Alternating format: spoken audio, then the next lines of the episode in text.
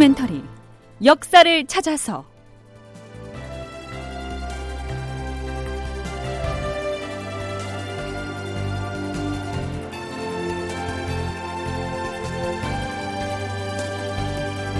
제 874편 창의사 김천일이 있었다. 극본 이상락 연출 최홍준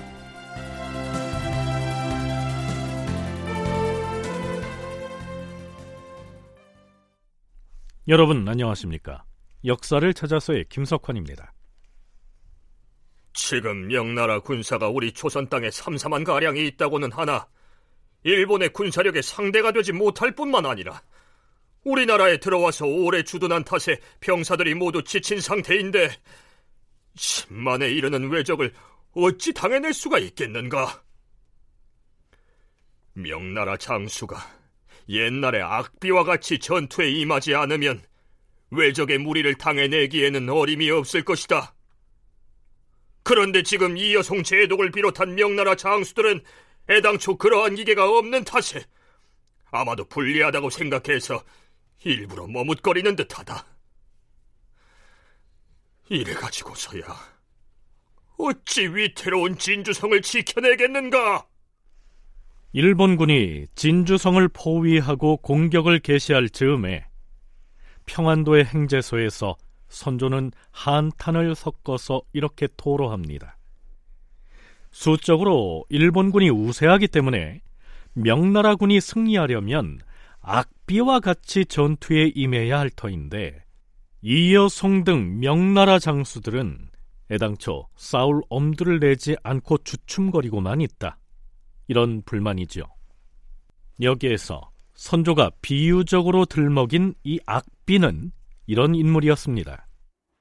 악비는 송나라 고종 때 이름난 장군이었다. 그는 금나라 군사가 쳐들어오자 자신의 안위는 돌보지 아니하고 오직 국가만을 위하여 소수의 군사를 이끌고 나가 월등하게 많은 금나라군을 무질러 승리하였다. 자, 글쎄요. 지칠 대로 지친 명나라의 장수들이 자기 나라도 아닌 조선 땅에 와서 더구나 군사적인 열세를 무릅쓰고서 목숨까지 돌보지 않고 일본군에 맞서서 싸운다. 선조가 그걸 바랐다면 오히려 이상한 거지요. 더구나 이때 명나라군과 일본군 사이에는 모종의 묵계가 있었습니다. 임진왜란 때 일본군을 따라 조선에 왔던 포르투갈 신부 루이스 프로이스는 자신이 쓴 일본사에서 이렇게 기술하고 있습니다. 일본군은 명나라 유격 심유경에게 조선의 진주성을 공격하겠다는 계획을 사전에 알려주었다. 그러자 심유경은 명나라와 일본이 이미 강화 협상을 진행해오고 있는 터였으므로 모든 중국군 병력은 싸움에 나서지 말고 외곽으로 철수하도록 하였다. 그리하여 일본군은 명나라군의 방해를 받지 않고 진주성에 있는 조선군하고만 싸우게 된 것이다. 애당초 명나라군은 진주성 싸움에 끼어들지 않기로 하고 일부러 외곽으로 군대를 뺐다는 것이죠. 국방부 군사편찬연구소 김경록 선임연구원과 한국학중앙연구원 정혜은 선임연구원의 얘기를 차례로 들어보시죠. 그 실질적으로 전투가 벌어지기 시작하는 것은 6월 어, 21일부터입니다. 그런데 전투가 벌어지기 전에 6월 15일부터 20일까지 한 6일 정도의 시간이 있습니다. 이때 어, 유정에게 조선에서 구원을 요청을 합니다. 그렇게 하니까 유정이 파견하는 그냥 선발대처럼 한번 상황을 파악해보는 병력으로 오는 그 장수가 누구냐면 왕필적이라고 하는 그 유정의 부장이 이제 아주 소수의 부대를 거느리고 옵니다. 그런데 실질적으로 와서는 아, 잘 싸우라 라고 하는 격려만 하고 돌아가 버립니다. 그러고 난 뒤에 21일부터 이제 본격적인 전투가 벌어지게 됩니다. 남하는 일본군을 쫓아서 명군이 남하를 하면서 처음에는 대구에 많이 주둔을 하게 됩니다. 그 이후에 이제 각지로 흩어지게 되는데요. 제2차 진주성 전투 때에 대구에는 유정하고 오유충 부대가 있었고요. 남원에는 바로 낙상지, 송대빈 부대가 있었으며 상주에는 왕필적 부대가 주둔을 하고 있었지만 이렇게 진주성 전투에서 조선군이 고립이 되어 있을 때 사실 명군은 거의 수수방강을 하게 됩니다. 바로 강화 협상의 여파인 거죠. 루이스 프로이스의 일본사에도 나오듯이 명나라 장수들은 일본군과의 사전 묵계에 따라서 군대를 대구나 상주 등 외곽에 배치해둔 채로 일본의 수만 대군이 성안에 고립된 소수의 조선군을 공격할 때에도 모른 척 수수방관했다는 얘기입니다.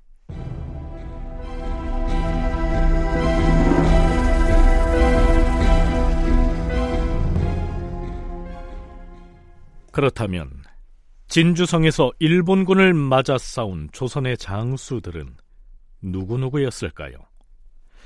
자, 시간을 며칠쯤 거슬러 올라가 볼까요?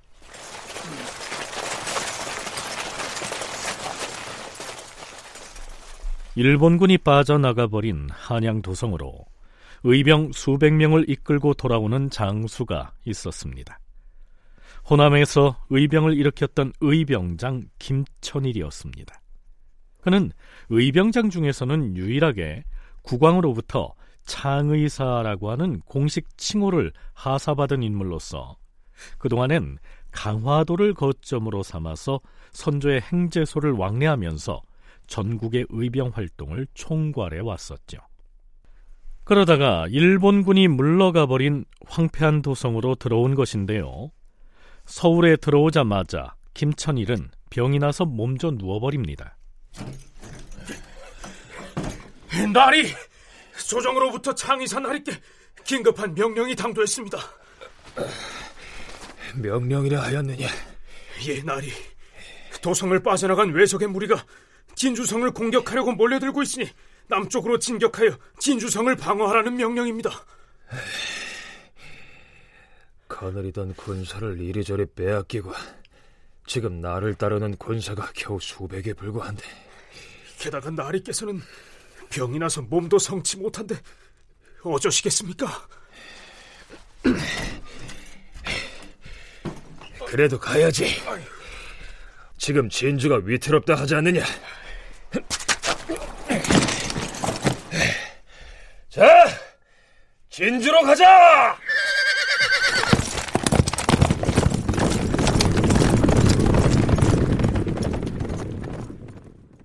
국방부 군사편찬연구소 김경록 선임연구원의 얘기 이어집니다. 조선에서 임진전쟁 때 일어났던 모든 의병들은 자신들이 의병을 일으켰다라고 하는 것을 표현을 할 때 창의했다라고 표현을 합니다. 그러나 중요한 것은 뭐냐면 창의사라고 국가의 국왕이 정식으로 인정을 하고 벼슬을 내려준 겁니다. 이거는 기존의 관군 체계에 의병이 정식으로 편입이 됐다라고 하는 의미가 있고요. 그 의병들을 총괄하는 역할을 김천일에게 부여를 한 겁니다. 그래서 김천일 같은 경우에는 실질적으로 진주성 전투에 있어 가지고 가장 중요한 인물로서 이제 평가를 받을 수가 있습니다. 자, 이렇게 해서 창의사 김천일이 진주로 내려갑니다. 이때 진주에 모여든 조선군의 장수들과 군사의 규모를 선조실록에서는 이렇게 적고 있습니다.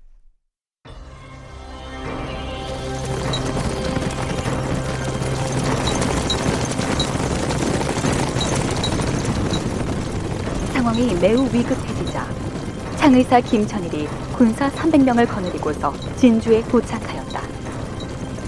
이어서 충청병사 황진이 700명, 경상 우병사 최경회가 500명, 의병장 고종부가 400명, 부장 장윤이 300명, 의병장 이계련이 100여 명, 의병장 변사정의 부장이 300명, 의병장 민여운이 200명의 군사를 거느리고서 진주로 모여들었다. 그들은 진주 목사 서혜원 등과 더불어 성을 어떻게 방어할 것인지를 의논하였다.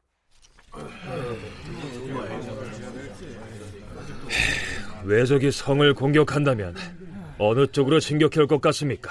어, 성의 남쪽은 깎아지른 절벽에다 아래쪽으로 남강이 흐르고 있어서 매우 위험하니까 외적이 감히 범접을 못할 것입니다.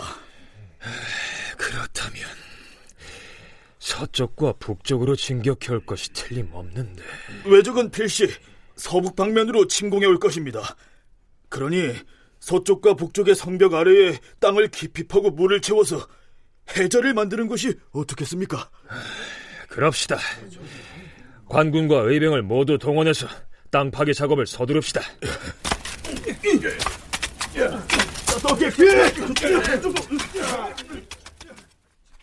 장의사 김천일과 진주 목사 서예원 등은 군사를 지휘해서 진주성의 서북면에다 긴급하게 해자를 구축하는 작업에 나섭니다. 해자는 장애물로 삼기 위해서 성벽 아래쪽에 빙 둘러 파놓은 물웅덩입니다.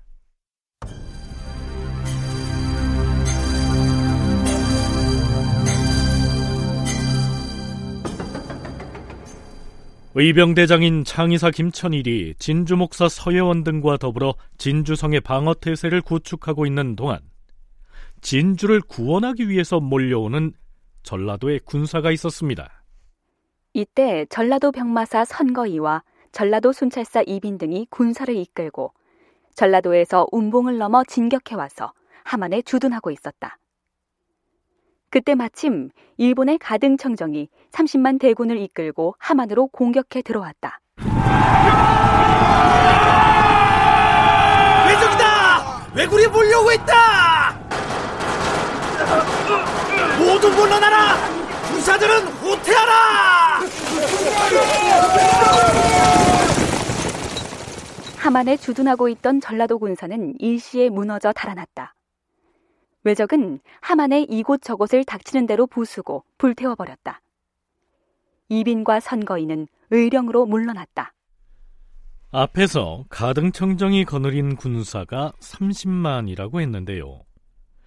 연려실 기술 등에 실려있는 기사를 인용한 것입니다. 문헌들마다 진주성 전투에 동원된 일본군의 규모가 달리 나타나 있는데요. 30만이라는 이 숫자는 그저 대규모의 군대 정도로 이해하면 될 것 같습니다. 자, 결국 이빈과 선거인은 간신히 의령으로 후퇴를 해서 의령의 의병장 곽재우와 만납니다. 거기에서 진주성 전투의 참전을 놓고 이빈 등과 곽재우 사이에 언쟁이 벌어지지요. 이빈과 선거인은 관군만으로는 어림도 없으니까 의병들을 동원해서 진주성 성 안으로 들여보내자는 것이었는데요. 의령의 의병장 곽재우는 그렇게 할 수 없다는 것이었죠. 이대로 두면 진주는 흉악한 외적무리에 의해서 조만간 함락당하고 말 것이오. 하지만 수가 적은 우리 관군만으로는 진주성을 보존하기가 어려울 것이니 곽 대장이 의병을 동원하여 도와주면 좋겠소. 그것은 아니 될 말씀이요. 자고로 지혜로운 장수는 적을 헤아릴 줄 알아야 한다고 했소. 지금 외적의 군대는 그 수가 엄청날 뿐 아니라 그 기세가 매우 강성한 정예병이어서 이 천하에 당해낼 군대가 없어요. 그런 대군의 공격 앞에서 겨우 삼리밖에 안 되는 조그만 진주성을 어찌 지켜낼 수가 있겠소? 또한 군사들이 모두 성 안으로 들어가 버리면 외적에게 갇히는 처지가 돼버립니다. 성 바깥쪽에서 응원하는 군사도 있어야 될 것이에요. 곽재우가 의병을 성 안으로 들여보내는 것을 거부하자 이비는 하는 수 없이 곽재우에게 이렇게 명하지요. 아, 알겠으니 의병장은 정암진을 지켜주시오. 얼마 뒤에 외적이 함안으로부터 다시 정암진을 건너오자 곽재우는 그 형세로 보아서 대적할 상대가 아니므로 다시 후퇴하였다. 외적의 무리가 의령에서도 무차별적으로 불을 지르고 사륙을 감행했으므로 이빈과 이봉남은 산청으로 물러갔다가 전라도 쪽으로 방향을 틀었다.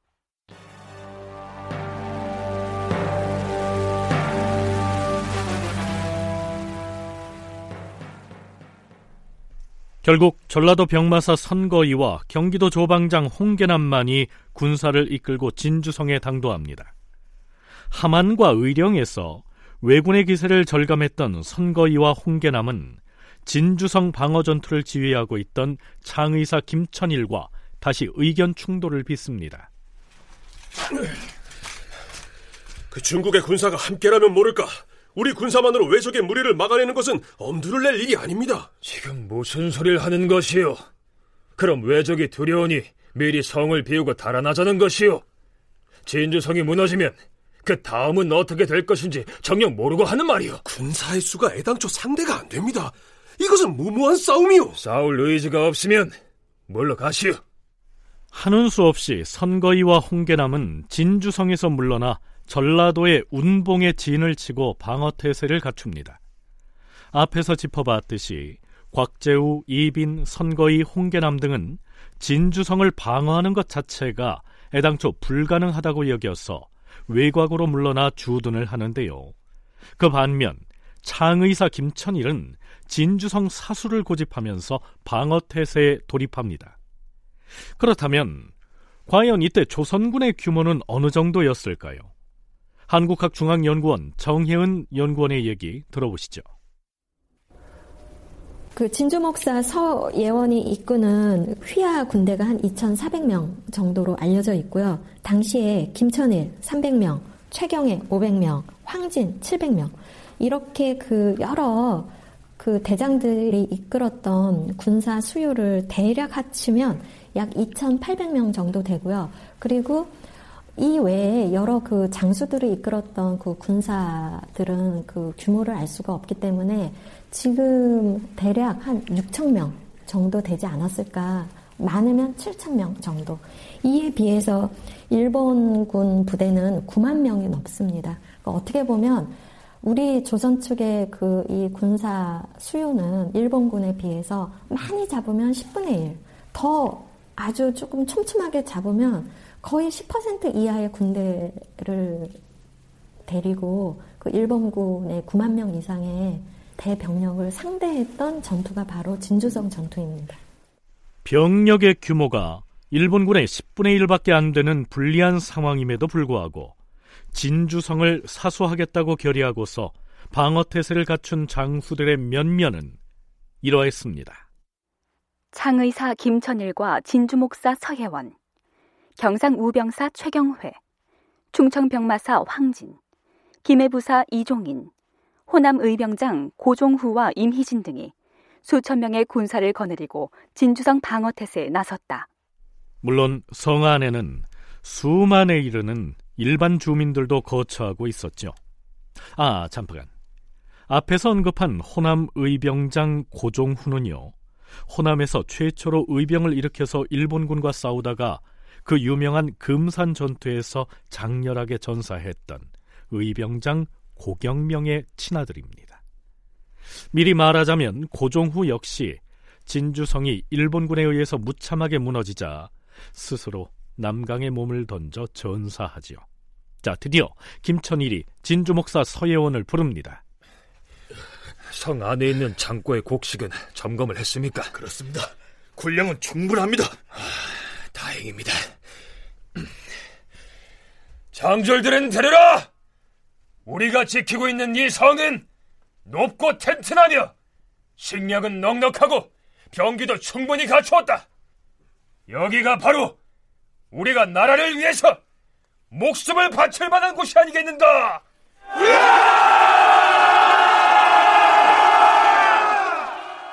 다큐멘터리 역사를 찾아서 오늘은 여기까지입니다.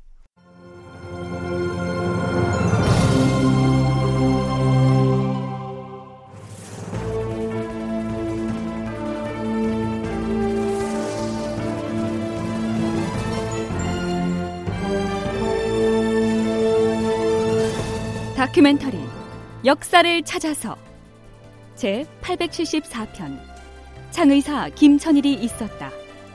이상락 극본 최용준 연출로 보내드렸습니다.